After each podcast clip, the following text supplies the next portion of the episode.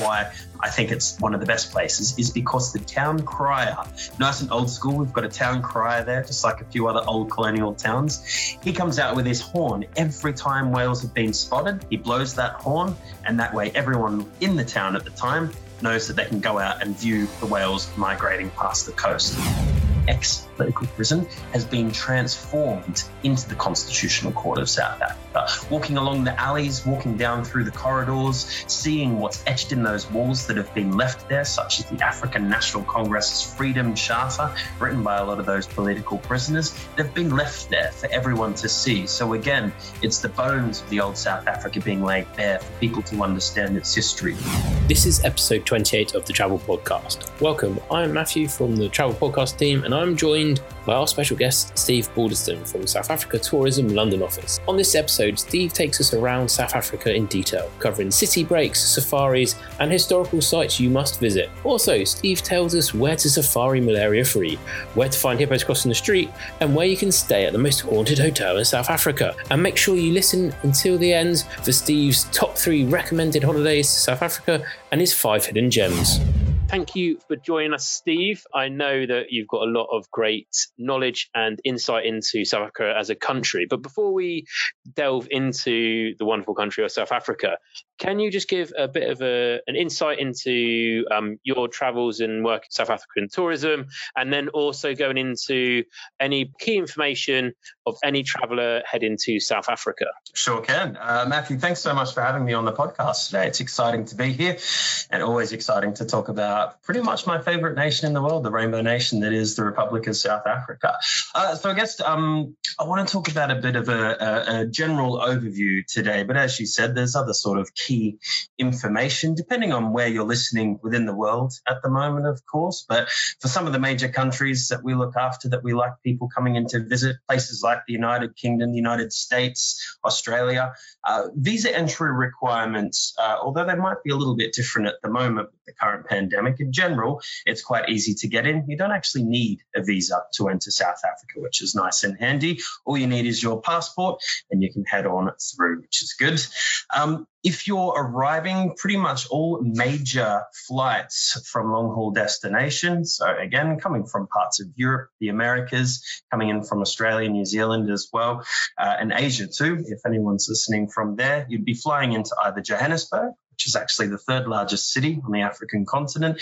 Uh, you'd be flying into Cape Town, very popular beachside destination. Great start for the garden route there in South Africa as well. A fantastic self-driving holiday suggestion, which we'll talk about a little bit later on. And uh, another really popular option is flying into Durban, which is over on the eastern seaboard of South Africa. The cap- uh, not the capital, sorry, but the largest city within KwaZulu Natal, the Zulu Kingdom. And all three of these cities sort of uh, are fantastic gateways because each of those areas surrounding the cities offer something entirely different for the avid traveler that hasn't been to South Africa before. And what is the currency? I love uh, different currencies around the world. So uh, over in South Africa, we use the rand. Uh, it's called so South African rand. Been there for a very long time. Uh, when we're talking value for money, just to give you a bit of an idea, at least for our UK and uh, European listeners, anyway, against the British pound at the moment, you're getting about 21 rand to the pound. That's as of July 2020. Uh, that could change, of course, a little bit, but once people start heading back down there, the really obvious thing about South Africa is the value for money and just how much you're getting, bang for your buck or bang for your rand, if you like, is a better way to put it. That's a that is a great exchange rate, and um, we're going to touch on a bit more of that. You talk about the Garden Route and the Natal and Panorama, uh, Panorama route, and obviously you've got Kruger National Park. We're going to delve into a little bit later on, but can you just give the listeners um, a little bit of history and culture of South Africa as a country? Yeah, sure. That's a great idea. I can talk about that. Um, perhaps a little bit about the cities, the coastline, safari as well. But if we're starting with the history and culture, interesting thing about South Africa, due to its history, is um, there's actually three capital cities. So that in itself, I think, is a good starting point to talk about. So when it comes to history of South Africa, once upon a time, of course, it was part of the British colonial empire. So uh, there is all the history that goes along with that. Although South Africa is known as the Rainbow Nation these days, it wasn't always the case, and South Africa definitely had a very, very different past, and it was a different country up until the election of the first black president, which was Nelson Mandela, of course, Madiba, as he is known, chief in the Xhosa language in South Africa. He was elected in 1994. Once upon a time, though, the British had arrived. Uh, a couple of hundred years before that, the Dutch had also arrived. The Dutch then decided to leave, and uh, all of the Dutch descendants slowly but surely became their own identity, which was the Afrikaners. They started moving away from the British arriving in and started um, exploring different parts that had already been taken by other uh, African tribes within the area as a culmination of history, um, long story short, in the early 1900s, you had something called the Union of South Africa after a few different wars between the Zulu people over in the east, the British, and also the Boers, which are now the Afrikaner descendants in South Africa. But after everything had settled down moderately anyway, the Union of South Africa was born. The capital was in Pretoria and, and still is to this day as well. So President Cyril Ramaphosa, uh, president of South Africa, and presidents presiding before him all hang around the Union buildings, which are in Pretoria, just to the north of Johannesburg in the province of Gauteng.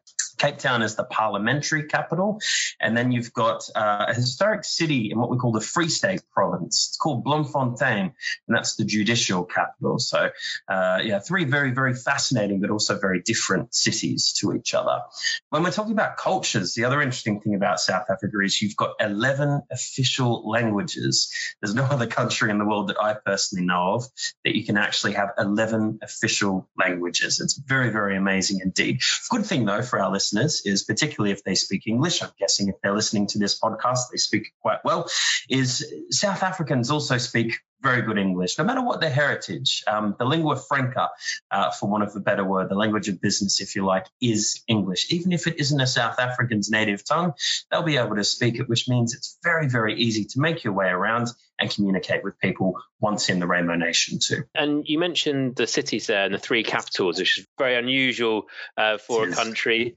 Uh, what are the main cities and what can people experience when they head to those? Great. So, uh, a few things uh, to know about the main cities. So, uh, let's start with Cape Town. So, Cape Town is always a really good destination to fly into internationally. And for any of our listeners that have never been to South Africa before, it's a really good place to start. If you haven't been to the African continent at all, it's always a really good gateway to begin your exploring as well. So, Cape Town's really well known. Um, they know it as the mother city within South Africa just because of its history there, its architecture. Uh, you've got a mixture of European, you've got a mixture of uh, British, and then you've got a mixture of African architecture within that area, as well as the fact that it is a modern hustle and bustle of a city as well. So, uh, world class food and wine within Cape Town is a massive thing. There are a number of restaurants there that have actually won quite a few awards, and we're talking worldwide awards there as well. So, people really know this region, the capital of the Western Cape province, as an area for world class food and wine. Um, once you fly in, Cape Town is very distinctive as well. And some people might know it if they're looking at pictures of the city because it actually houses one of the seven natural wonders of the world. That's Table Mountain. So it's an amazing place because you see what is a mountain, but it's got a flat top right at the, well, right at the top, of course. Uh, you can catch a cable car up to there, and the views are panoramic. They're 360 degrees around there. And if you get decent weather, which is quite an easy thing to get in Cape Town, it's got a Mediterranean climate, a little bit so, um, a little less so, sorry, in June, July, and August, a bit more rain around at that point in time. But overall, you still get a fantastic view up there, which is great. But Those views are absolutely phenomenal down into Table Bay, down into Camps Bay, which is in a little city behind as well, or suburb, I should say. And much further off into the distance, if it's not a hazy day, you can see all the way down into the Cape of Good Hope or the Cape Peninsula within the Western Cape province. Um, when we talk about the city itself, if you were to fly I'd recommend spending four or five days there, and that's simply because there's so much within Cape Town and the surrounding areas to actually see. So you've got, again, from the historical side, Robben Island. So that's just a half an hour ferry ride out from the waterfront in Cape Town. And visiting places like Robben Island, you really get a sense of the previous history of the previous country known as South Africa. And although it's not necessarily a, an overall positive story, the experience is very important for people to understand what South Africa was once like, once upon a time, of course, during the apartheid era, and what it is now like. And they get a bit of a feel as to why it is the way it is to this day as well. So going out to Robben Island, it's a former political prison. And interestingly, Nelson Mandela himself spent almost 20 years of his almost 30 year prison sentence on Robben Island, a lot of other political prisoners at the time too. So it makes it very interesting to actually go out and visit. So once you arrive on Robben Island, the really interesting thing is you, will be taken around not just by any tour guides, but the majority of guides there are actually ex prison inmates themselves. Some of them are ex prison guards as well that still live on the island to this present day. So essentially, you're getting the story straight from the horse's mouth, which is what is so interesting about that particular area. Of course, Robben Island isn't one, uh, isn't the only place you can do that. You can actually do it in a lot of different areas all around South Africa to get a bit of a sense of the history there. Um, but apart from that, heading down, I mentioned Cape Points, which you can see from Table Mountain there, that fantastic flat top mountain. Going down to Cape Point, a little bit over an hour and a half's drive, and you're down in the Cape of Good Hope. It's actually all part of the same national park or wildlife or nature reserve. A lot of people love traveling down there because it's the most southwesterly point on the African continent. Um, common misconception is a lot of people once upon a time thought it's where a confluence of two oceans were. You were able to see the Atlantic Ocean out on one side and the uh, Indian Ocean out on the other. It's actually a little bit further along, according to marine biologists. However, it is still a fantastic place to go. Amazing views, really nice secluded beaches that you walk down little wooden steps to get to, uh, far away from everyone else. Also has a fantastic restaurant there with brilliant views looking out to uh, the ocean. Um, so Cape Point's great a lot of places to see along the way. If people are driving down to Cape Point, you usually drive down there and back in the one day. There, there are plenty of places to stay. Fantastic little uh, villages uh, along the way, like Fish Hoek, for example. You've got Simonstown as well. Beautiful, beautiful area. You can even catch the train down, their commuter service down to that place too. But what's really close to Simonstown is Boulders Beach. That's why a lot of people come to Cape Town. It's not the only reason, but it's certainly a fantastic thing to see. Now, I'm not actually talking about the beach itself, although that is very pretty. I'm talking about the animals that reside at the beach there. So you've got the African penguin these cute little things are the only type of penguin on the African continent as well. And when you get there and when you actually see them, they are amazing. They're so used to people, which is great. Of course, we absolutely don't endorse proper animal interaction with wild animals. So you are kept away at a distance. There's a great boardwalk that goes along there, but the animals are still very used to your presence, which is good. So there are hundreds of breeding pairs there. And uh, actually, it was in the late 70s, early 80s first breeding pairs started to arrive on the beach and make themselves at home. They're an endangered species, although there's a lot of efforts at the moment to ensure their conservation status has changed. Uh, but all the same, it is a fantastic experience to go down and see those penguins there, which is good. Um, what else have we got around Cape Town? It's just too many things, really, which is good. Uh, I didn't actually mention that getting up to Table Mountain, um, it's a cable car to get to the top. It's about a seven or eight minute uh, ride to get there, and the whole cable car rotates as you go up, so you're guaranteed some pretty decent views. But if you wanted to hike up to the top, a lot of people do that as well. It's funny, working for the South African Tourism Board, we see a lot of information telling people that it's only about an hour to get to the top if they hike. Um, that might be the case for an extremely fit person that does lots of running and mountain climbing every day, but it normally takes a little bit longer that. But stopping and starting, nice and easy. It's nice and safe. There's lots of handrails and guards and steps, and we've got tourism officers that make sure yeah, everyone's nice and safe and doing the right thing, getting up to the top as well, to ensure you have the best climb up. And then if you want to save your knees, you can always take the cable car back down uh, as a bit of a, a, a, chance to relax after your big old walk up to the top there too. Um, the other good thing is, and I like to mention this about Cape Town, is it's only about a two-hour flight from Johannesburg. The other Well, the main reason I mention that is because um, a lot of travelers from all around the world, they'll actually find that when they're looking at flights, uh, particularly if they're direct flights from different regions, you can get direct flights, of course, from the UK and from Europe that do overnight trips. Um, getting to Johannesburg is usually a bit easier. So most people will ask about that and then they'll actually fly on. So if you're doing that and transiting through Johannesburg or staying for perhaps for a little while, uh, then it's only a two hour flight in between. And although South Africa is a relatively large country, it's nowhere near as big as places like Canada, United States, Brazil, Australia, that you can fly four or five hours on the one flight and you're still in the same country. So that's quite a good thing to keep in mind as well. You can do a little bit more in a shorter amount of time there. And then just the last thing I should probably mention about Cape Town, unless there's any questions, of course, uh, is the V&A waterfront. Uh, a lot of people end up staying there when travelers visit. Of course, there are so many different options around the fantastic city of Cape Town. I mentioned that there are surrounding areas areas as well. And a lot of these areas, a lot of these different types of accommodation will offer free shuttles in and out of the Cape Town city centre or down to the V&A waterfront as well. I should mention that the V&A waterfront, um, uh, V&A stands for the Victoria and Alfred waterfront. So just a bit of history there in the 1850s. Alfred, not Albert, her husband, Alfred, their son, went down there and actually opened the waterfront as a working dock once upon a time. And it is still a working dock, which makes it quite unique, I feel, amongst a lot of areas because you've got shops, cafes, shopping, entertainment, great restaurants, bars. You've got the Two Oceans Aquarium there. You've got an amazing museum too, but you've also got working docks, commercial entities still running around. So you've got a mixture of hustle and bustle and leisure all in the one place there. But that's certainly a popular place for people to stay when they head down to Cape Town. And with Cape Town, just a quick question for those looking to go. Obviously, you mentioned Table Mountain be uh, high on a lot of people's list to get up there on a sunny day. Occasionally, there might be a bit cloud in the morning.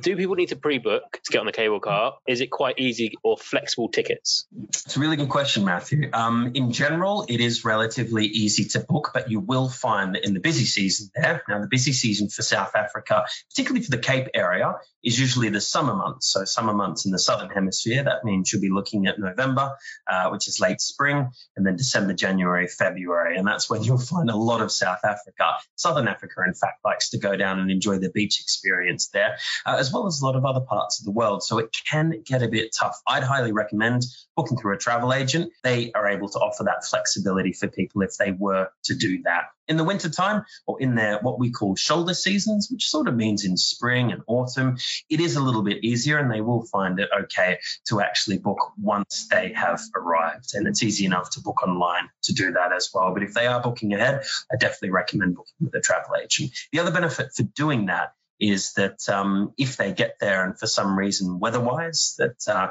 the cable car isn't running, then they'll have a couple of days to actually change it around. So I guess another hot tip for that is to actually make sure that it's booked basically for the first day that uh, visitors want to explore Cape Town in South Africa. And that way, if they're doing it on their very first day, if anything does happen, that's actually the same for Robben Islands Ferry as well. If anything does happen, they have quite a few more days while they're still in Cape Town to change things around or have their agent or their booker change things around for them. That is a brilliant tip. So make sure you take note of that if you're listening and wanting to go to Cape Town. And um, I know you mentioned Joburg or Johannesburg. Is that again a, a city? You mentioned a lot of people may use it as a layover, so people may stay there for a couple of days. Is it more of a city break style, a couple of nights, and then you get out and about yeah, Africa? That, that's correct. Absolutely. Um, it, I must definitely say that it is certainly more than just a stopover. Johannesburg is a really, really vibrant city, and there's been a lot of changes there in the last five to 10 years as well, which is great. Um, but in saying that, you will find, as I mentioned, and you're completely right in saying that, that um, a lot of people will fly into Johannesburg, they'll stay a couple of days, and then they'll probably head on to other places such as Durban, Port Elizabeth, and the Eastern Cape. They might fly up to the Northwestern province uh, and check out some of the areas around there, or they'd head down, of course, to Cape Town as well. All of that within a couple of hours flight of each other, which is a really, really handy thing just to remember there.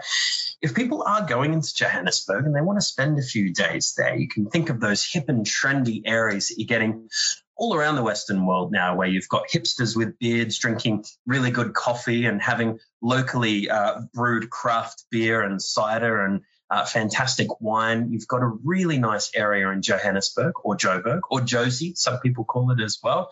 Uh, and it's known as Maboneng. So M A B O N E N G. And Maboneng really is one of those great areas. You've got a lot of boutique accommodation in that region. So for any of our listeners that are interested in something a little bit more bespoke, a bit more unique, the boutique accommodation is really, really nice around that area. And it's all walkable. It's nice and safe as well. I know Johannesburg sometimes cops a little bit of flack about being unsafe, but statistically, it's absolutely fine to walk around within that city. Of course, you have to keep your wits about you in certain areas, but those touristy bits, not an issue at all. Maboneng really is one of those amazing places. The other cool thing about Johannesburg is it's really close to one of those capital cities that I mentioned, Pretoria. So um, getting between those two places, a lot of people will drive. If you get traffic on a good day, uh, it's about a 45 minute to an hour drive, but you can actually get there in about 25 to 30 minutes on a fast train is known as the Gautrain. And the Gautrain can take people from Johannesburg via OR Tambo Airport. That's the main international airport that flies in all the way up to Pretoria and of course vice versa. And that's also a good thing to keep in mind if people are flying in. They can get off at the international airport in Johannesburg, OR Tambo, and catch one of those trains either up to Pretoria or down to Johannesburg across many different places too, which is good. Um, within Johannesburg, you've got Constitution Hill. Uh, that's one of many areas that you'd actually go out and visit on a Johannesburg day tour, just because it's very varied history and its past. There is a lot of things to see and experience around this large city here. Certainly the third largest city by population on the African continent, and by far the largest city by population in South Africa and Southern Africa for that uh, matter as well. Um, so Constitution Hill is uh, where the Constitutional Court of South Africa is. So although Johannesburg's not a capital city, it does have one of the court systems there, which is quite fascinating. Walking through that court doesn't sound that interesting, I know the way I'm describing it. Who wants to go and see a courthouse? But the really interesting thing about it is actually was a former political prison, just like Robben Island. I mentioned there's a few different areas all around South Africa that visitors might want to go and see so they can experience and understand what South Africa was once upon a time like and certainly what it's like these days. Um, as a bit of a side note as well, South Africans, no matter what their heritage, uh, are very open uh, and very transparent about South Africa and what it was once like once upon a time. And I think that's a really important thing in order to move on as a nation as well. And that's certainly what I find every time I travel to South Africa. And although you can probably guess by the accent, I'm not from there, but trust me, I've been there many, many times and I absolutely love this country so much. So uh, going up to Constitution Hill, they will actually understand that where they're walking through as a political prison or an ex political prison has been transformed into the Constitutional Court of South Africa. Walking along the alleys, walking down through the corridors, seeing what's etched in those walls that have been left there, such as the African National Congress's Freedom Charter, written by a lot of those political prisoners, they've been left there for everyone to see. So again, it's the bones of the old South Africa being laid bare for people to understand its history there. But that's just one of the many areas. Um, getting out to the Apartheid Museum is also very important, I think. And there's so much to that history that people may not even understand. Of course, Black Africans were forced, even though they were the majority of people, into being second class citizens for many, many decades, institutionalized, and then, of course, before that, culturally as well for a very long time. And it wasn't until 1994 that things really started to change. The end of apartheid occurred. Nelson Mandela was elected as the first black president of South Africa's republic. The Apartheid Museum doesn't just run through that, it runs through uh, the lead up to apartheid being introduced in the late 1940s through, uh, throughout World War II, what was happening. And very, very interestingly, of course, there are a lot of other people from backgrounds that are different in South Africa. You have quite a high Jewish population there. You've also got a lot of people, particularly in the eastern part of South Africa, that have Indian, uh, that have what is now Sri Lankan and what is now Pakistani heritage there. And they've been there for hundreds of years. So there's a subculture there, which is really, really interesting. And it runs through a bit of that and how those particular people were actually treated as well. A lot of people don't realize that Mahatma Gandhi spent a lot of his formative years in South Africa. Seeing what he experienced there led him to become the man that he was within the end.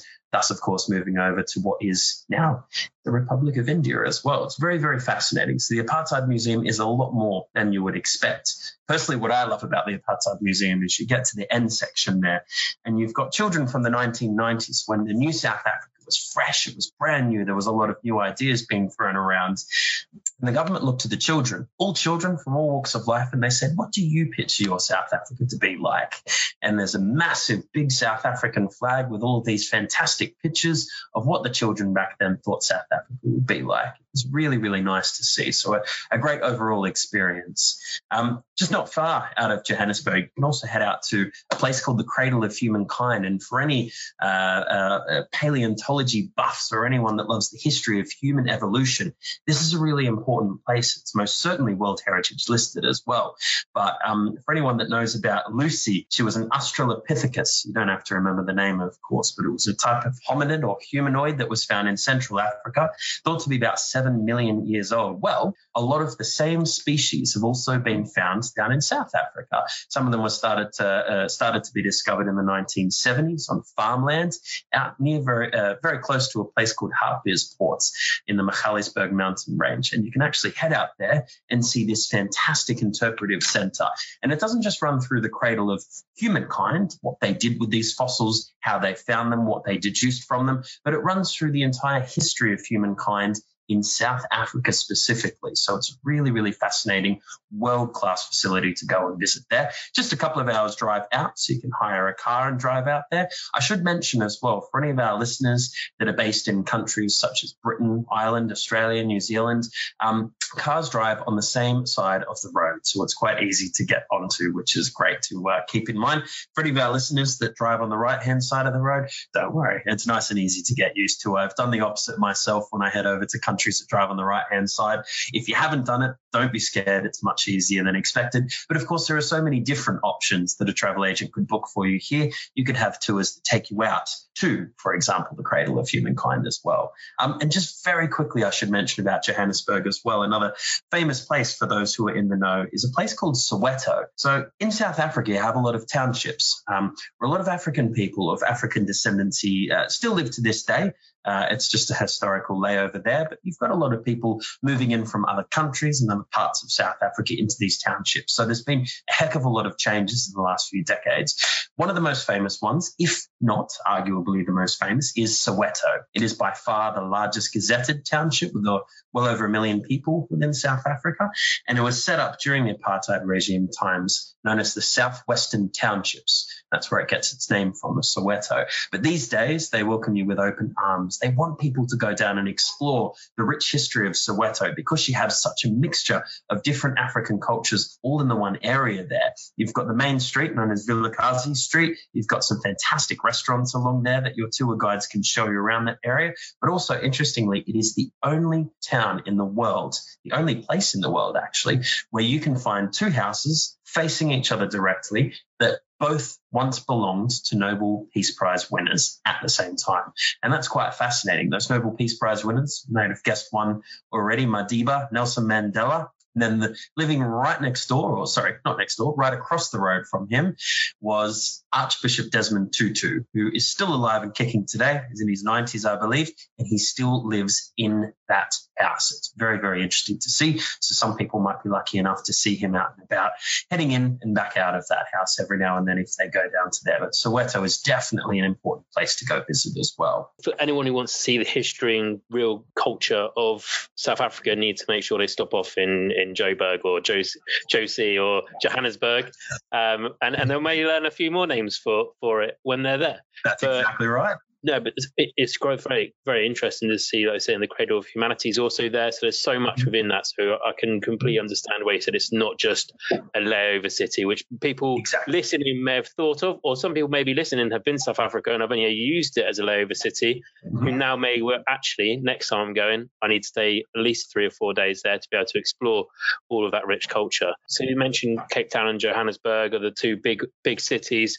Are there any other and Durban as well? So Yes. Are there any other cities that people will go and visit? So, for instance, like Durban or Pretoria? So yeah, you're totally correct, Matt. Uh, uh, Pretoria is a fantastic city to go to, and I should mention actually that um, there are a lot of places to stay in Pretoria as well. People don't just have to go there from Johannesburg and then back in the one day. Lots of different types of accommodation, but more interestingly, uh, of course, once people are there, there's a lot of places to see. Very historic sound, town centre uh, or city centre within Pretoria. You've got a couple of historic statues there. You've got an old church, the old Parliament buildings from once upon a time it was one of the old Dutch uh, Boer republics. You've also got one of the old courthouses. This is where the famous Rivonia trial happened. So the Rivonia trial, uh, for anyone that doesn't know, in the 1960s, this is where Nelson Mandela was actually sentenced initially to death, then into life imprisonment. Uh, of course, that all changed as certain things changed, but there's a lot of history within that area. You've got the Voortrekkers Monument up on the top there, the Union buildings themselves, and the most amazing war memorial there. And it houses all names of all South Africans that lost their lives, and whether that be in the Boer War, uh, whether it be in the First and Second World Wars, or of course the struggle against apartheid. All names are there, and it's a very, very beautiful, serene place to go visit, as well as the botanical gardens around that area. Um, excuse me. If we're talking about Durban, Durban's a completely different city yet again. So I should mention there's nine provinces in South Africa.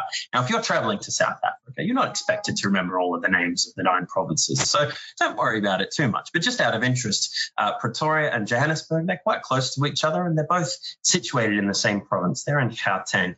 Uh, Cape Town is capital of the Western Cape, down in the southwestern part of South Africa. And then if we travel over to the province of KwaZulu Natal, uh, the Zulu kingdom, land of the Zulu people, if you like, this is over in the east and it's situated on the Indian Ocean there. Now, if we're talking about Pretoria, uh, sorry, if we're talking about Durban. This place is all about beach life. Because you've got those warm waters from the Indian Ocean, it means that people can swim in this ocean all year round Cape Town gets a little bit chilly sometimes. It's still good for the faint heart and not for the faint hearted, but it's good for everyone else. But Durban, you don't have to worry about any of that. Durban, you've got a fantastic beachfront. You've got what we call the Golden Mile. You've got all of the hotels situated along the main area within the city centre of Durban itself and the beach right next to it. You've also got some other beautiful secluded areas of Durban. Heading just a little bit further north, you've got um, areas known as Umhlanga, Umhlanga Rocks, and uh, this is a nice place to stay for people. There's uh, some higher market accommodation within that part too, or they can head even further north again to the beachside area of Ballito. Uh, so a few different areas just within the one city there.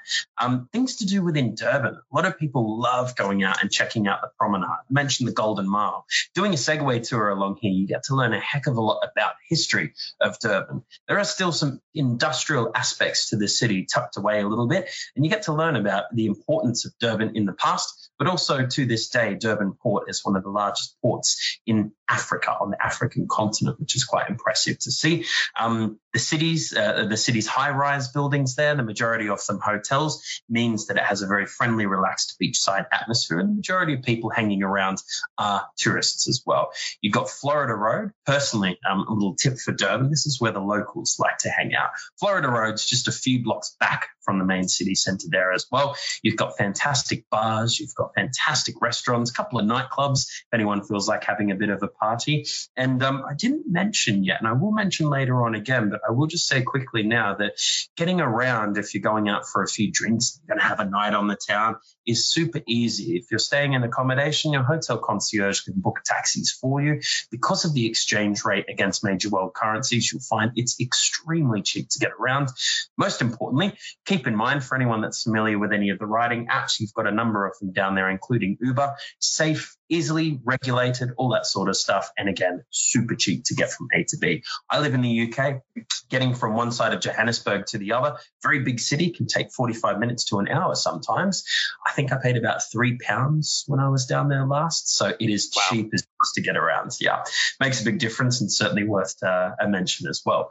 Um, getting out of Durban, though, and, and, and I understand we're talking about cities in general, but you do have a few other areas within the province of KwaZulu Natal. The actual capital of KwaZulu Natal, although Durban is the largest city, it's a place called Pietermaritzburg. So there's a lot of history behind that area, a lot of beautiful colonial architecture within that part as well. And then heading on from there, you've got a large mountain range that actually goes through a lot of South Africa, but specifically you've got a national park section here known as the Drakensberg National Park. And if you're going through these parts, picture in your head uh, Julie Andrews singing this, um, uh, The Hills Are Alive with the Sound of Music along beautiful rolling green hills, lots of lovely wildflowers coming up. That's the Drakensberg. And a lot of people don't realize that you're going quite high up above sea level. So it's almost an alpine region to the point where we have a little landlocked nation that we have very good relations with called the, the Kingdom of Lesotho. And just on the other side of the Drakensberg, this is where the kingdom exists. And they have snow all around the Drakensberg Mountains. You can get it on the South African side as well. You've actually got a couple of ski fields. Not that people would necessarily travel to South Africa for skiing, but just a, a fun fact there, just on the Lesotho side. The only difference is you don't have cattle grazing through the fields there. You've got baboons foraging for different things as well. And I'll tell you, baboons are thoroughly entertaining animals, that's for sure. Um, apart from that, you've got some fantastic safari places throughout the province of KwaZulu Natal, but I think I might talk about safari a bit later, if that's okay. We'll talk about that in general, talk about the difference between a few things, so our listeners get a bit of an understanding uh, uh, what options they have when they're talking safari. Walking away from the safari bit, though, you can head out to beautiful national parks there, an area known as St. Lucia, one of my favorite parts there. It's full of wetlands. Um, it's world renowned for its hippos within that part too. You can go surfing in the warm Indian Ocean waters there. You've also got a lot of history in a place called the battlefields too.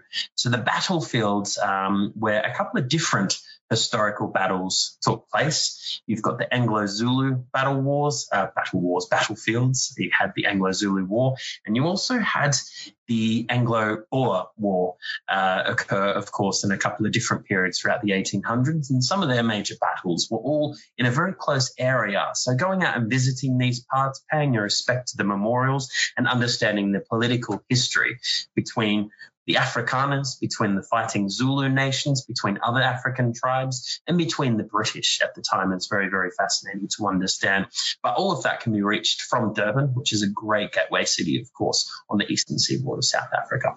I think so far from listening to what's going on in Joburg, obviously with the history and culture there, and it's still entwined within some of its own buildings, and also Durban, and being able to go out and see those memorials is a great educational piece for anyone who wants to really understand what's happened in the past, what how people are coming together, and uh, I think they're they're doing it absolutely brilliantly well in South Africa, having it on such display so people can see both sides and understand what's happened. It, it gives you some great education and, and knowledge. That's wonderful to hear that that is all there. And Definitely. on I know I know other countries don't. I know other countries don't have it, and they sort of hide stuff away. Oh, we don't want to see that. So I think it's it's great that it's at the forefront of of um, opportunity to be able to go and learn from that. And you did mention safari, so I did want to pick up. I know that you talked about penguins in Cape Town, so I did want to pick up on um, obviously the coastlines and also the wildlife and uh, famous wildlife and where's best to sort of go within South Africa to find it. For sure. So um, I'm sure our listeners, uh, well, they might not have. I shouldn't ever assume, but uh, for anyone who's heard of the Big Five before, so these are the Big Five African animals. You've got the lion you've got the leopard, you've got the rhinoceros, you've got the elephant, and then the slightly lesser one, uh, known one I tend to find is the Cape buffalo. So these are the big five. Historically, they were known as the big five animals because back in the day when people did hunting, which thankfully isn't too much of a thing these days, uh, for trophy killings, these were the sort of animals that would attack you. They were aggressive towards you. Funnily enough, I think if I had something like that pointed at me, I probably would be um, a little bit standoffish as well, I think. But um, that name has continued on now for people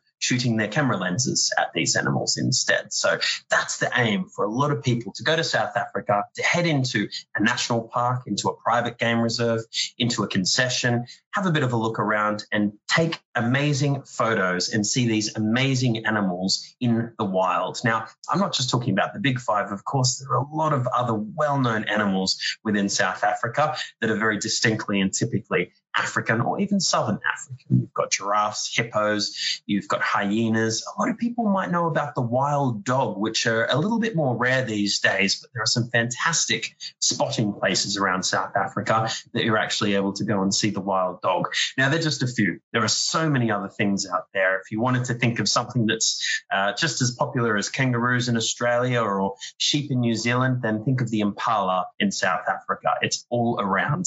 Um, and the impala is still amazing to see, even though it's so popular. I must admit from personal experience, you've got a lot of countries all around the world that have something unique to offer.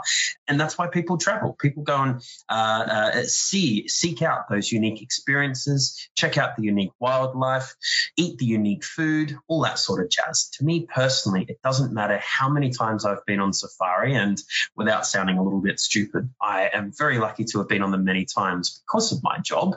Um, let's say in excess of 10 times you never get bored of going on safari because every safari is completely different. Every experience within the safari is different, different weather, different conditions, and most importantly, animals that are different to each other too. So that's what I love about it.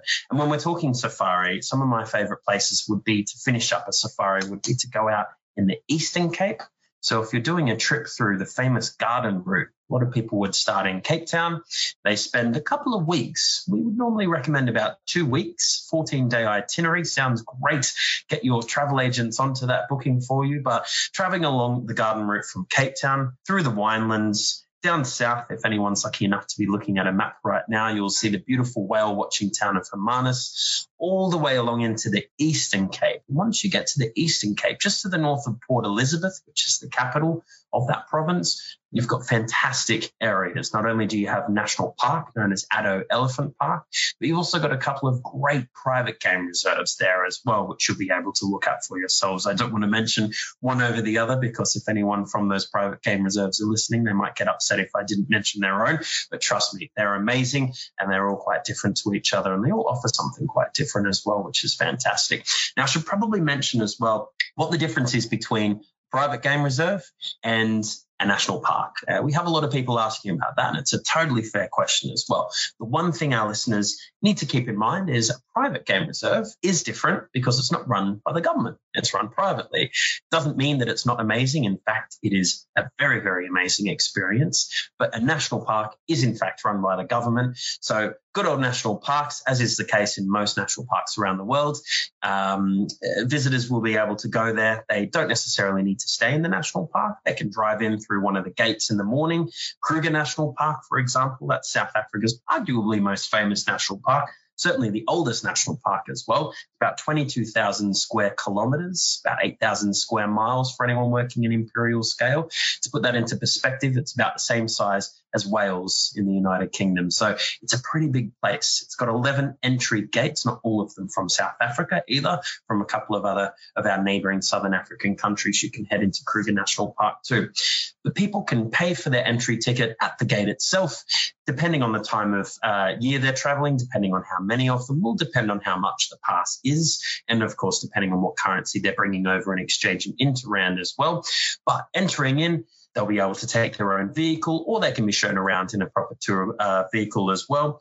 If they're in their own vehicle, you'll find our listeners will be traveling around with other vehicles, doing the same thing, keeping a lookout. Of course, you have to keep to the marked paths for very obvious reasons, and you'll pull over to the side of the road when you see something out of interest, whether it be impalas, whether it be um, uh, ostriches running along, uh, whether it be, uh, you know, the southern pride of lions relaxing during the daytime, all that sort of jazz is amazing to see in one of our big government run national parks there.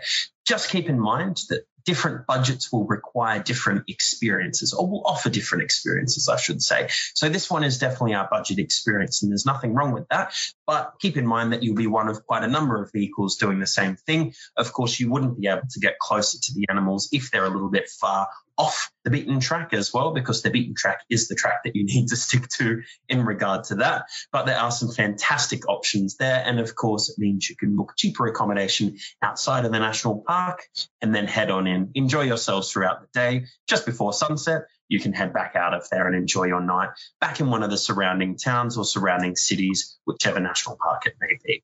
Now, you've got that as one experience. And then, of course, you've got the private game reserve as the other experience. Now, private game reserve, you're most certainly allowed to take your own vehicle to the beginning of the private game reserve. But once you get to the private game reserve, your car will be left in a secure lockup, and no matter how long that you actually stay there for, because you will be chauffeured around instead. It's a very, very unique and a very intimate experience for our listeners if they actually have the chance to go and check out a safari in a private game reserve. So you'll be taken to your lodge. And when I talk about a private game reserve, there's many different lodges within the Run One Reserve. You know, these reserves are, are, are thousands of hectares in area. They're, they're not just small places. However, in general, they are still small in comparison to the national parks. Some of them border national parks, some of them don't. Some of them have fences between the national parks, some of them share. It just depends on which private game reserve we're talking about. But keeping that in mind, it means there's a lot of options within the one reserve because it's a little bit smaller than a national park, although it's still very large in general. It theoretically means that there is a higher concentration of wildlife there. Now, I do say theoretically, we can never guarantee, of course, that you'll see all the animals that you want to. Um, but if you haven't, it just means you have to come back and check it out again until you see all of the animals. Animals. So that's an important thing to keep in mind. The other really cool thing about staying in a private game reserve, I personally find, is um, not only is it uh, anywhere from three and a half star luxury to five star luxury, but you're waited on hand and foot a lot more. So uh, to give you an idea, when I actually went to this lodge uh, for the very first time, um, and my background in travel, uh, particularly when traveling for personal reasons, isn't staying in luxurious five star areas. So that in itself was a fantastic experience for me. But I went to a place called Earth Lodge. Um, it's all built into the sides of hills there, so it blends in with the environment. And I must say, this is just one of many, many lodges all around South Africa of course, that are very similar to. This one was in the Sabi Sands Private Game Reserve. And arriving, you were asked uh, if you wanted to cool your face down with a nice scented towel. You were taken into your room. And when I say room, it's a very, very large room with big bathtub, a spa area, your own swimming pool. Um, and, and all of these have views over some of the plains within the, um, the Safari Private Game Reserve. And then I mastered, uh, uh, sorry, and then I'm asked uh, what time I would like to have dinner. I'd asked, uh, I, have been asked if I wanted to go out on a private game reserve safari that evening before dinner, and then I was asked what I would like for breakfast the following morning.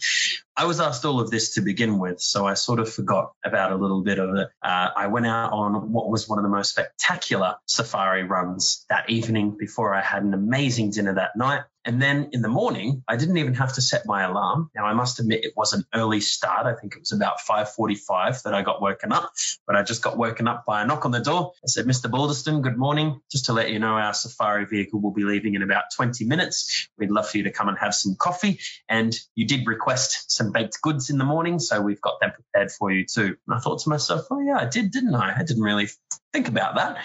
Not only did I request baked goods, but they'd actually cooked a whole bunch of baked goods separately so I could take my off, uh, option uh, right there. So I had a fantastic barista coffee and I had a delicious blueberry muffin that was still warm. That is a really good start in the morning. Let me tell you, that's not breakfast, by the way. That's just to get you up and going. Then you head out on your safari vehicle. You'll travel around for a couple of different hours, not only after the sun's come up, but before the sun has come up. And you see uh, dawn and dusk are actually the two best times in general to actually go visiting um, and, and, and looking for wildlife in South Africa. And that's simply because this is when animals are most active, just before sun up and just after sundown as well. And that's because it's not quite as warm throughout the day. So you've got a lot of animals at the top of the food chain being more active.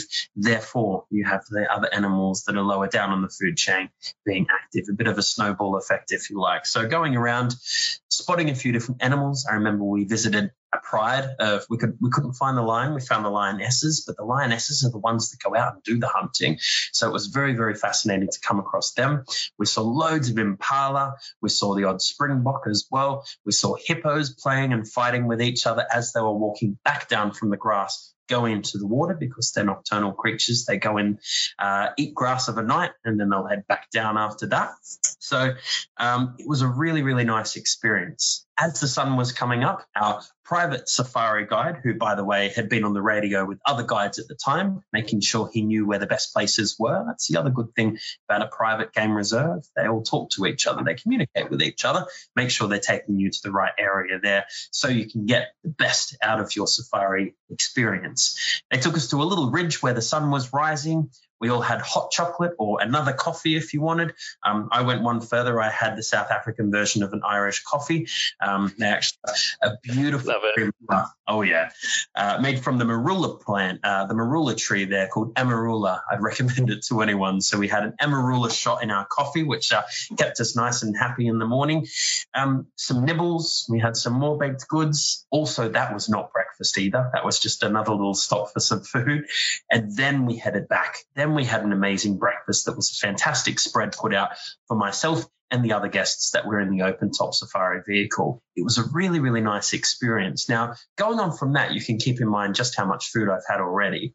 If you're listeners were to travel there, if they stay in a private game reserves, essentially they have to put their back into taking it easy. It's all about relaxing. It's all about having quite a number of meals as well.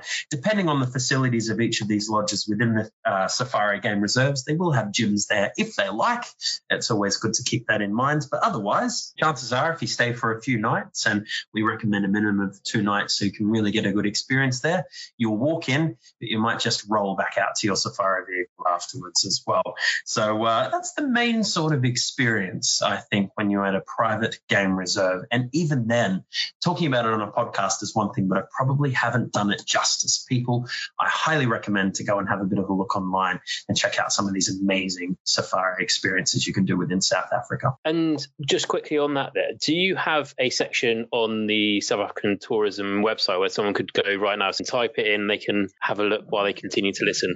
Absolutely that we definitely do. So uh, our website, by the way, uh, all the W's dot South Africa, one word, dot net. So southafrica.net. If our listeners go on, uh, if you happen to be listening to this during the pandemic, uh, you'll find all the latest information and updates on there. It's your one stop shop to see what the entry conditions are into South Africa as it stands. And when the world starts going back to normal, whatever the new normal is, you'll find the latest updates for getting down to South Africa and enjoying yourselves once again, too. Divided up very, very easily on the South African tourism website, visiting our country what the regular entry conditions are from whatever country you may be listening to, what the different cultures are, what suggested itineraries are as well. Most importantly, what to explore in the cities, what to explore within Safari, and that includes those private Safari guide uh, uh, areas as well. And then we've got food and wine as a fantastic section as well.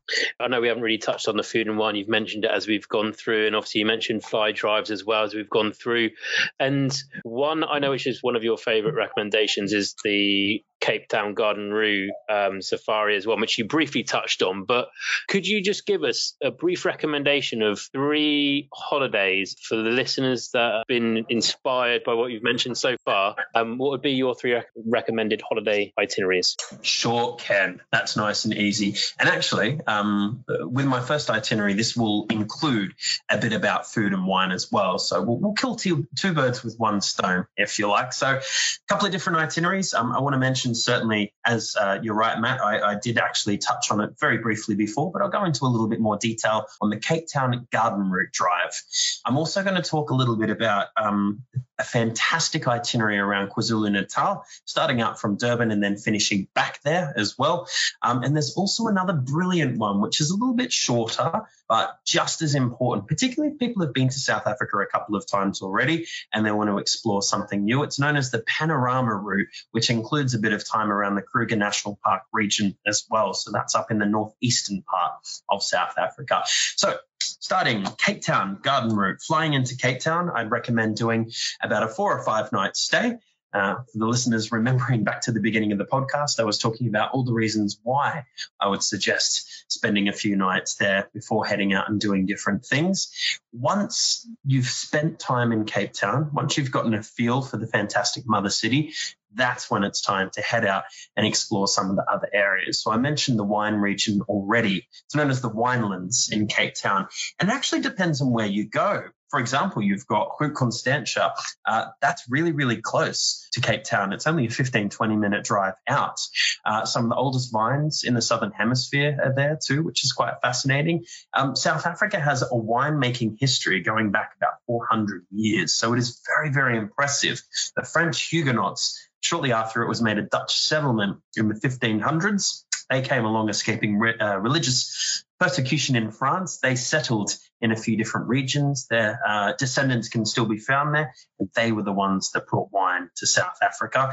And uh, we are the ones that buy wine from South Africa to have on our table. So the very famous red grape, the Pinotage grape. Um, you've also got the very famous uh, Chenin Blanc white grape as well. These are distinctly South African blends of grape, uh, and they can be found all around there. But uh, out of Groot Constantia, probably the most famous place is Stellenbosch, uh, the second place to be settled by the Dutch in the Cape Province. And uh, Stellenbosch is also a very um, big university town, so it's a bit of a party place there. But amazing food, amazing wine within Stellenbosch. This is about an hour's drive out from Cape Town. And then another half an hour drive from there, you've got places like Paarl, uh, that's P A R L, Wellington, spelled like how it sounds. So that one's nice and easy. Um, and you've also got Franschhoek, which in Afrikaans means French corner.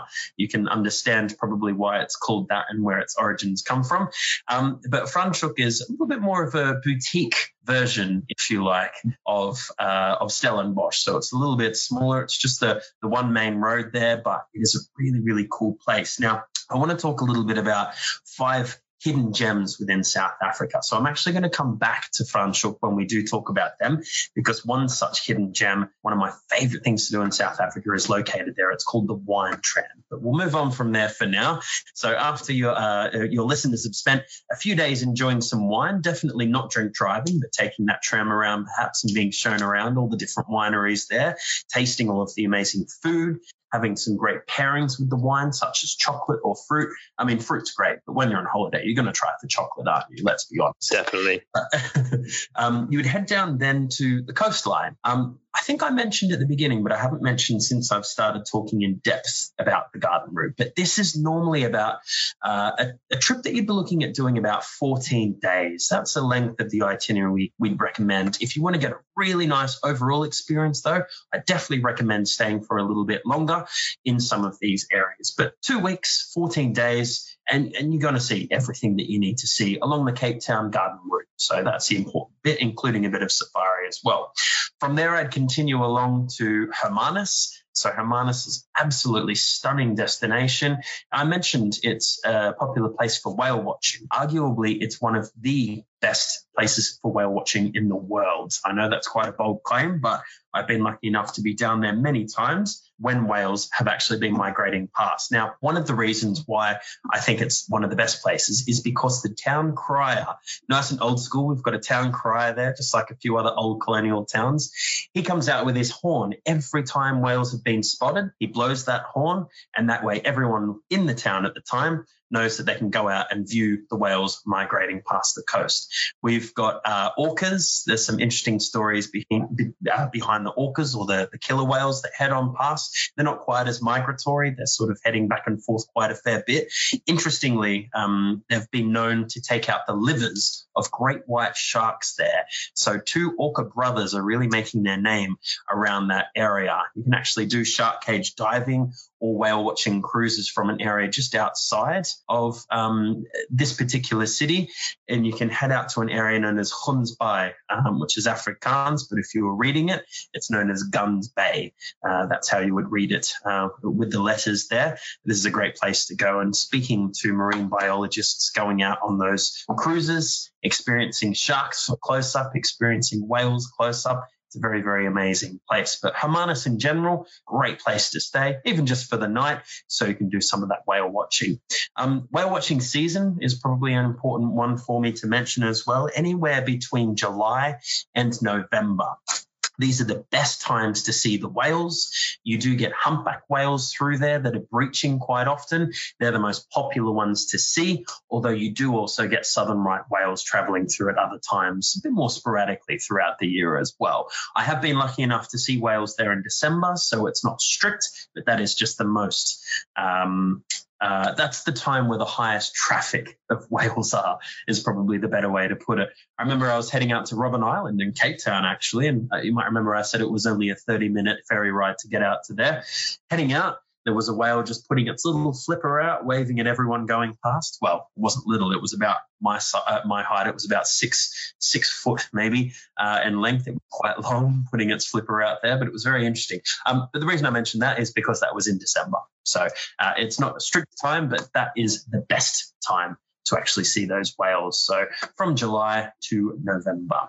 Um, continuing along there, a lot of people head through a beautiful route as part of the garden route inland instead. It's known as Swartberg Pass. You've got fantastic views. You can go to the ostrich farms there, the meerkat sanctuary, and it's part of what we call the Klein Karoo region. In the Klein Karoo, it's a much drier than those coastal regions. So driving a little bit inland for the views, for the ostriches, for the meerkats, for uh, other areas around there as well, uh, is a really nice experience to get off that coastal path momentarily for a night or two and then heading back onto it. Probably one of the more popular areas while you continue driving along would be an area known as Knysna. So that's spelled K N Y S N A. Knysna is a coastal area with a beautiful harbour. You've got a steam train called the Choo Choo that takes people back and forth. We really hope it's opening up again soon. It's a fantastic place for those train buffs within South Africa as well. Um, is great because it's situated on the harbour. It's very close to some amazing wildlife reserves and it marks very close to the end of something that we call the Cape Floral region. So the Cape Floral region is one of six floral kingdoms, sorry, kingdom, not region, uh, kingdoms around the world. Um, and the Cape Floral Kingdom is the smallest, most concentrated one, but all of these kingdoms are distinguished because they have very different plant life to each other. And in the Cape Floral Kingdom, particularly around Knysna, you have amazing vegetation known as fynbos. Uh, in Afrikaans, uh, that's uh, fine bush, basically. And this type of fynbos is not found in other parts of Africa, let alone the world. And that's what makes it quite unique. And that's why it has a small, very dense floral region around that area, too. You can find a lot of dassies, which are beautiful small animals that resemble um, almost like cuter versions of rats. Weirdly, they are the most closely related animals to the African elephants left in the world, though, which makes it very, very interesting to see. They love hanging around the fynbos there, oh, fynbos, sorry. What I really find fascinating, though, is all of this fynbos. Uh, a lot of it can be turned into tea. You've got rooibos tea, which is getting more and more popular all around the world.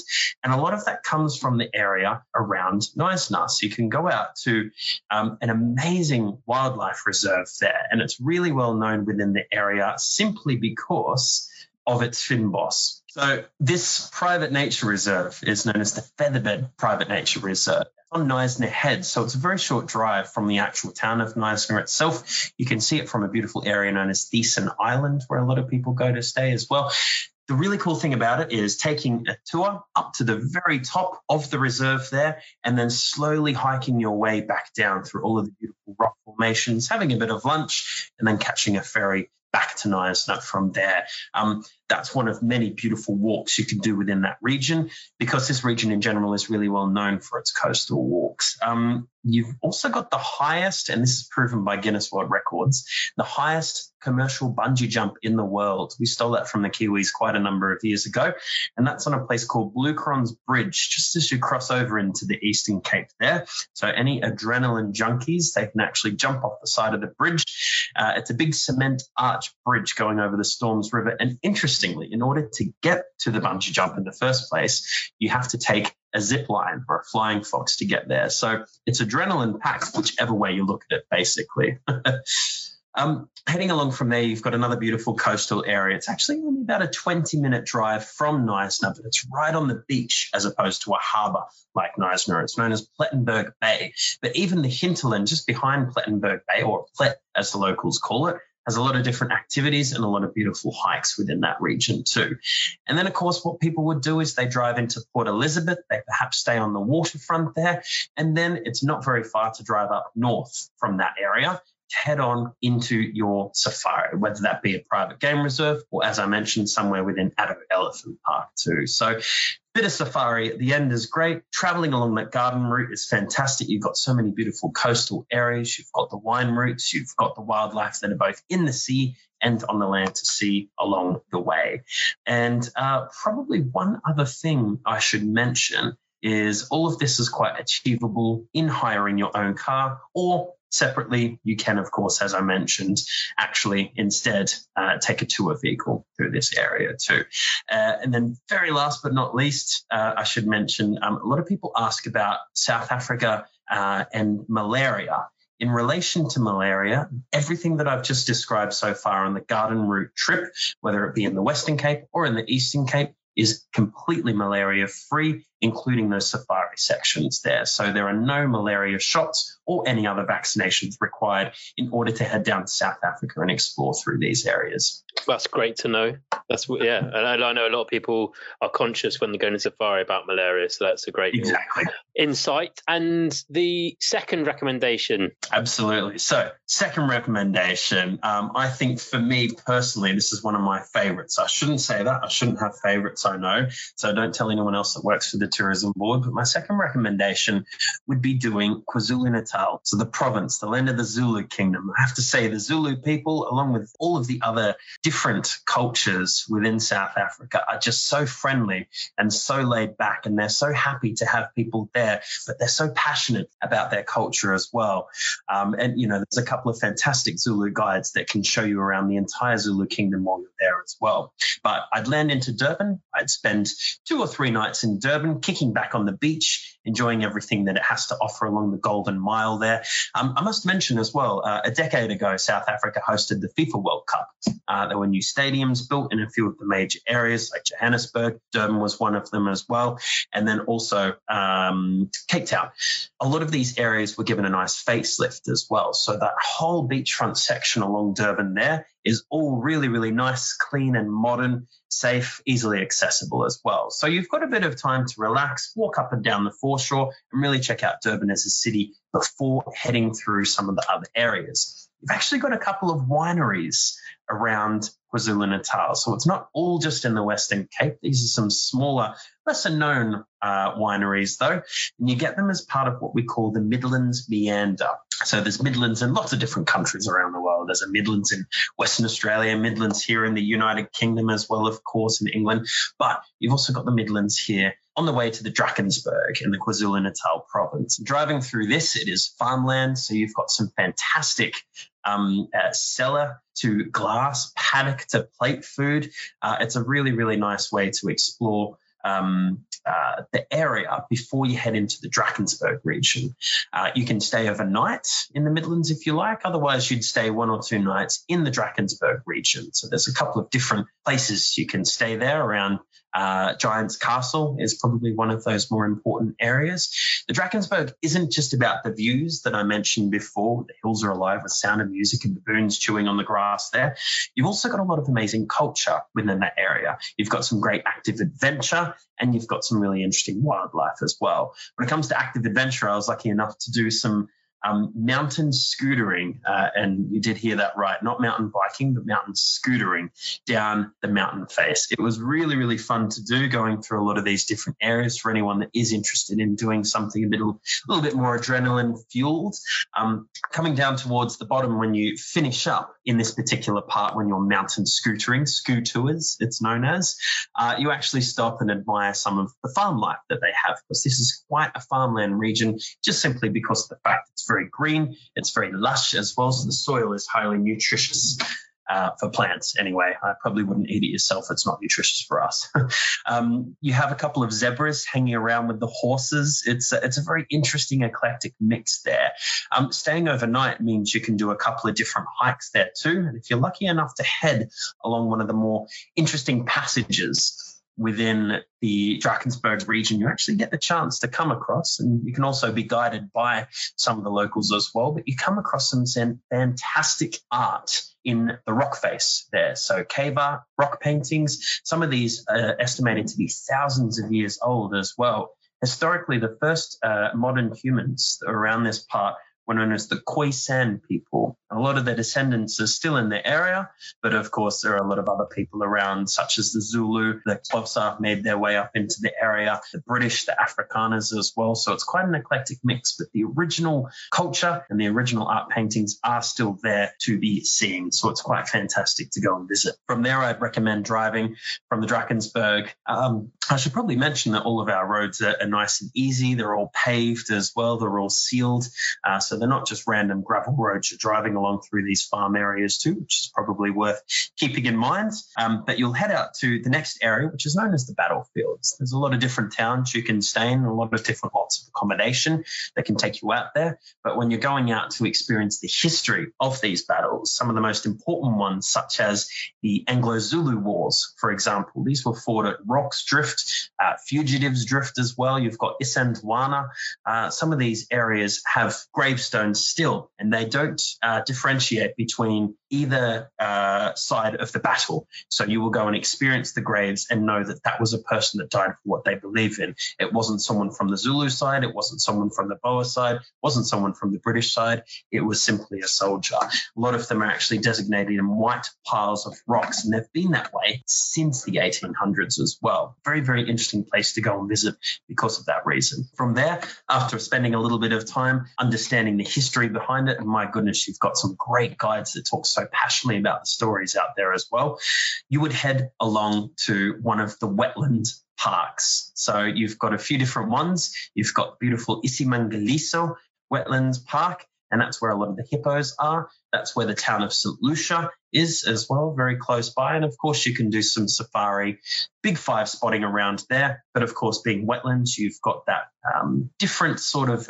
area to explore through. Now, I must mention that this area is relatively malaria free as well. And I say relatively, we mean about 98%. You will find that um, if you go to your doctor, or if you go to your local chemist, or whoever gives prescriptions out for malaria medication in your country, wherever you're listening, you will find that they will advise that you need to take malaria tablets for these areas just because there is a very slight chance. So it is completely up to you. For anyone that's looking at taking their family, along. Of course, it's not always fun giving malaria tablets to the children because they can get a little bit sick from it, as can everyone. So that's why I'd recommend a malaria free area. There you go. I miss my calling as a rapper at rhymed. Um, uh, uh, but then, of course, there are other areas that you don't require that at all.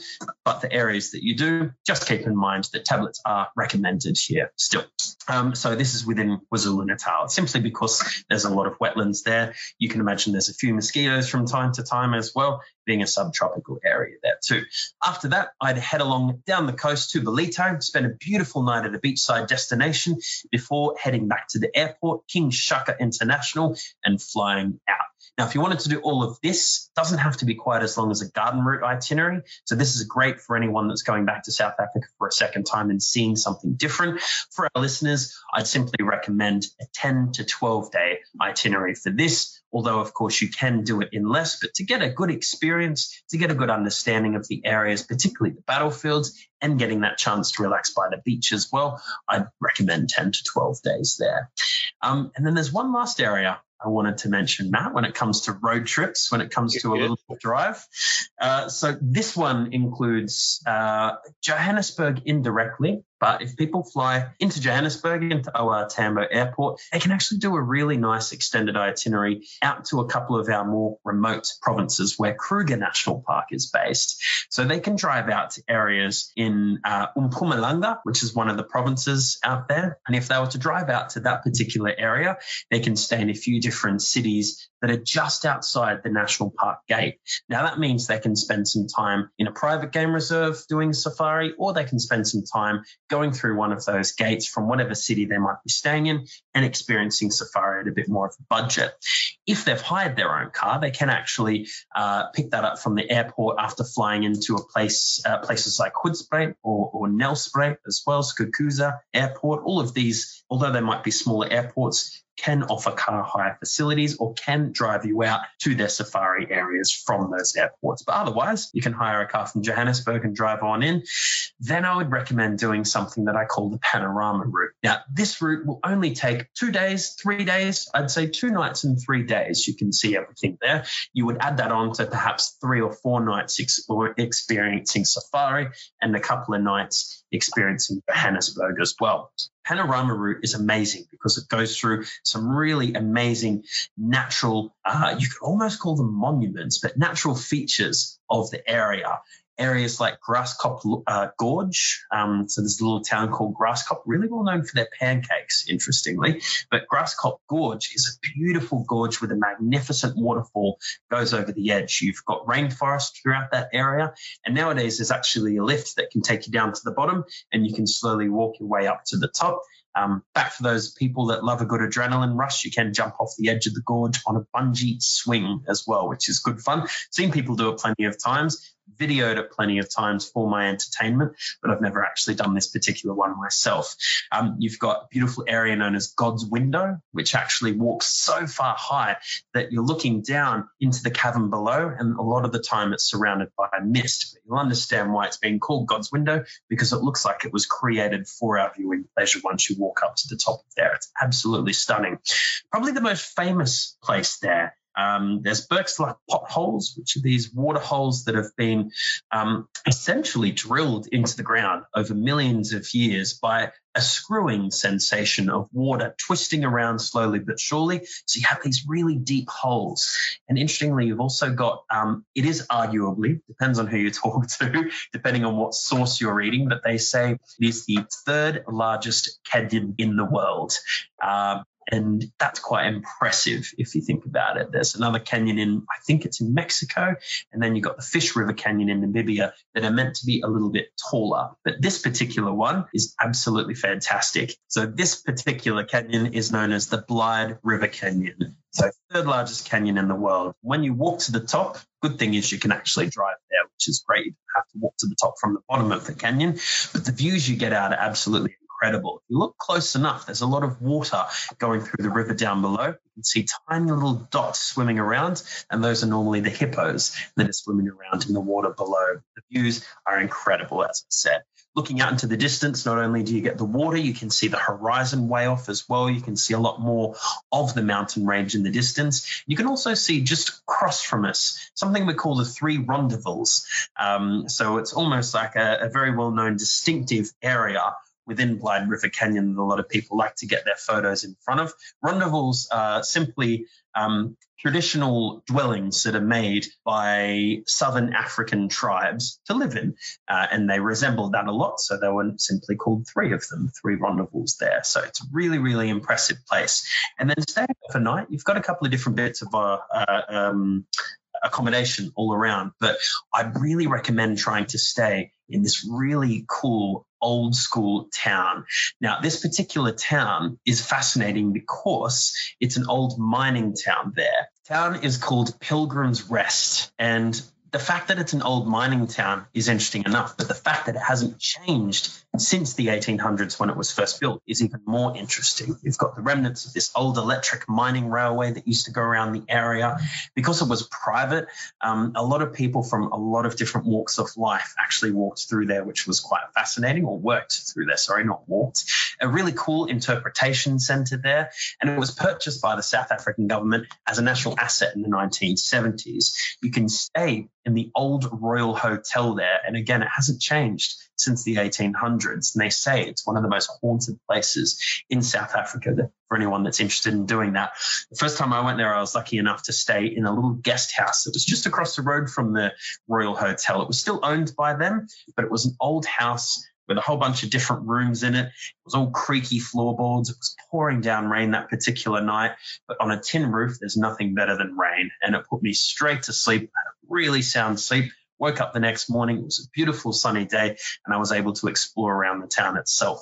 There's a couple of different amazing um, museums there that uh, just ask for a little donation to go in and have a bit of a look around as it's run by volunteers, um, which is quite fascinating. It goes through some of the old mining equipment, what life was like there as well for the miners. So they come from all around the world to try and make their money within that particular area. Very, very interesting place, Pilgrim's Rest.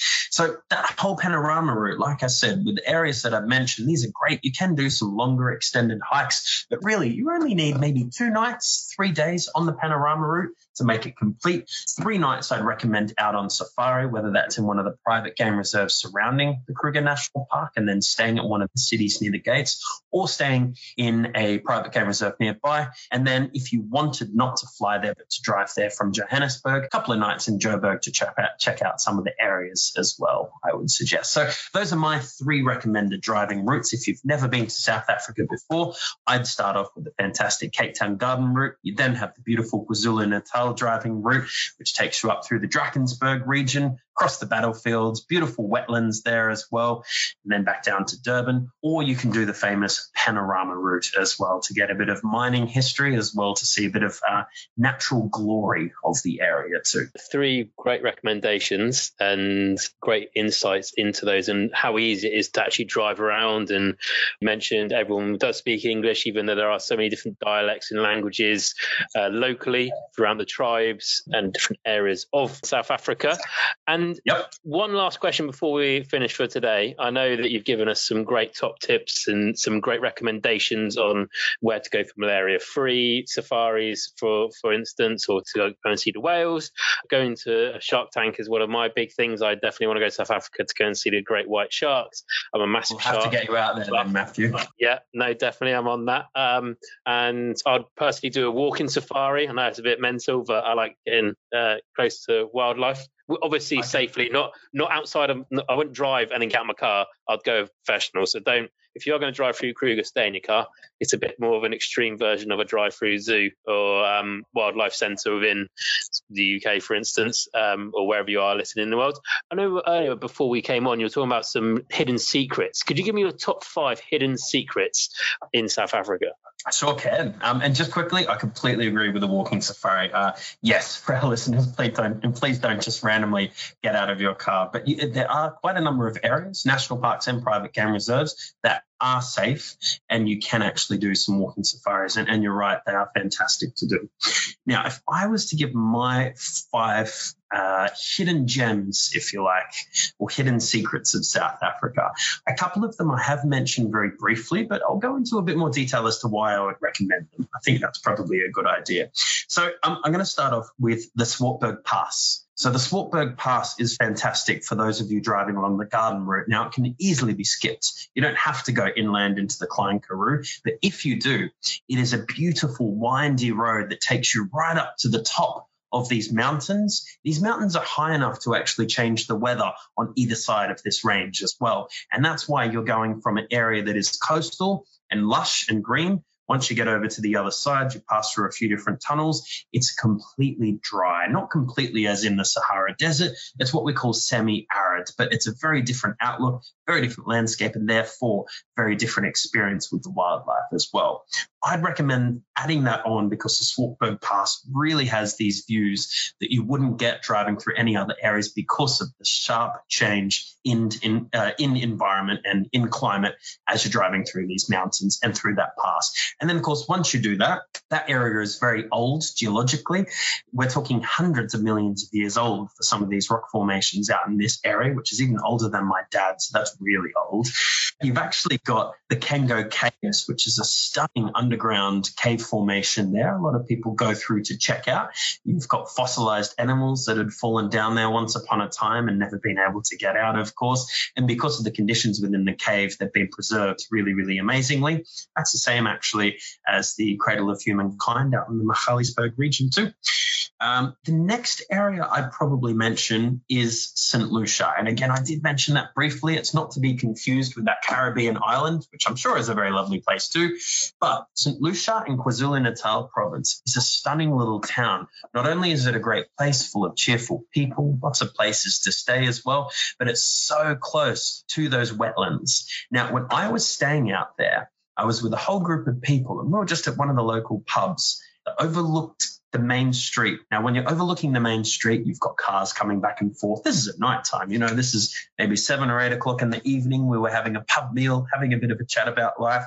And then we noticed that people had stopped now, that's the people that were on the street and the people that were driving cars. People had got their phones out, they'd started taking photos. But the angle that we were at, we couldn't quite see what they were taking photos of. So decided to go around a little bit. And then before you know it, you had five massive hippos coming up from the river walking across the main road up to what we later found out was the school oval, the high school oval there, the local oval, because it's got a lot, lot of lovely grass for the hippos. And they do that more or less every night. So it's an amazing experience. Of course, hippos can be very dangerous. So you do have to be careful. You do not want to get too close to them. But if you're back, they are certainly not aggressive, only defensive, and they will simply just walk past you to go up to the top and actually graze. We were in the pub, so we were well protected anyway. But I'll tell you, it was an amazing experience to actually see those hippos walking off. So we think we counted five. And then after we started talking to the locals, they're like, yep, this happens more or less every night. It's a really cool experience. So that would be my suggestion for KwaZulu Natal. Get up there, experience everything that that road trip has to offer, but know you'd stay overnight in St. Lucia so you could do a river cruise, so you can see the hippos, so you can see the wetlands, but also so you can experience that of a nighttime. Then I would say my next um, recommendation, number three, uh, I mentioned it very briefly before, is the wine tram. So this really is a unique experience. I don't know of anywhere else in the world that you can jump on the tram at one winery take the tram along the tram tracks to another winery, jump off, and do all the same again. Obviously, we are not advocates of drink driving, and it is not legal in South Africa. So, this is the best way to do it if your clients are staying in Franschhoek specifically, because they can get picked up from whatever hotel they are in, even if it's not on the tram line. They have a lovely little vehicle dressed up as a tram, and they'll take you around different areas. Um, but they'll drop you off You'll be able to go in, have a few drinks, taste wine to your heart's content, have some of that fantastic food or take out some picnic food, jump back on the tram, which, by the way, if you get on a Drakenstein, which is their first stop, you even get a lovely wine tasting on the tram before they go to the next area too. And then you can jump off, of course, and have a look at others. The brilliant thing about the wine tram, though, is not only are you seeing amazing views, beautiful landscape, lots of wineries as you're traveling along the tram in comfort and style, but you're also getting a hop on, hop off experience. So there's a timetable. All you need to do is look at the timetable, and then you can time how long you want to be staying at whatever winery that you want to get off at. There's a couple of different routes as well. So, for example, you've got the purple route. That's the truck. The truck will pick you up and then take you around to the next area. Whereas the green route, that's the actual tram, and that will take you up and down. It's an old disused train line. Uh, well, it's not disused, of course. I don't know why I said that, but it was once upon a time used for trains, but they've converted it into a fantastic tourism venture instead. So that would be my third recommendation. Fourth recommendation in general. Now, I sort of have already covered this, um, so I'll just talk about it very briefly, but I'd recommend a safari in the Eastern Cape. Now, that's not to diss any of the other safari areas that you can do because they are all amazing. But again, just for those that have families, because this area is malaria free, it's one less thing you have to worry about. And of course, it's a little bit less known than Kruger National Park, for example, but you can see the animals uh, a fair bit around here. And in the wintertime, the animals are out and about much more. But of course, in the summertime, if you're doing a dawn or a dusk game drive, then it doesn't matter too much anyway because they'll be nice and active. But an Eastern Cape safari, you'll be pleasantly surprised at just how much wildlife you see there, which is good. And then my final one is one area that I have not yet mentioned at all yet. Now, this is in a province called the Northern Cape. So you would make your way up from Cape Town. You could either drive up there. A lot of people continue on to uh, one of our neighboring African countries, which is Namibia, or they stop and enjoy the Northern Cape for what it is. And there's so much to see and do in the Northern Cape, and I don't want to do it in injustice, uh, but I do have to talk about one particular thing here, and this is the flower season. Now, the wildflowers in an area called Namaqualand are some of the most vibrant flowers that you will see anywhere in the world. A lot of other places around the world have brilliant wildflower seasons as well. But after just a little bit of rain, in this area, you have a carpet that's hundreds of square kilometers in distance. Driving through along the road, this carpet is multicolored.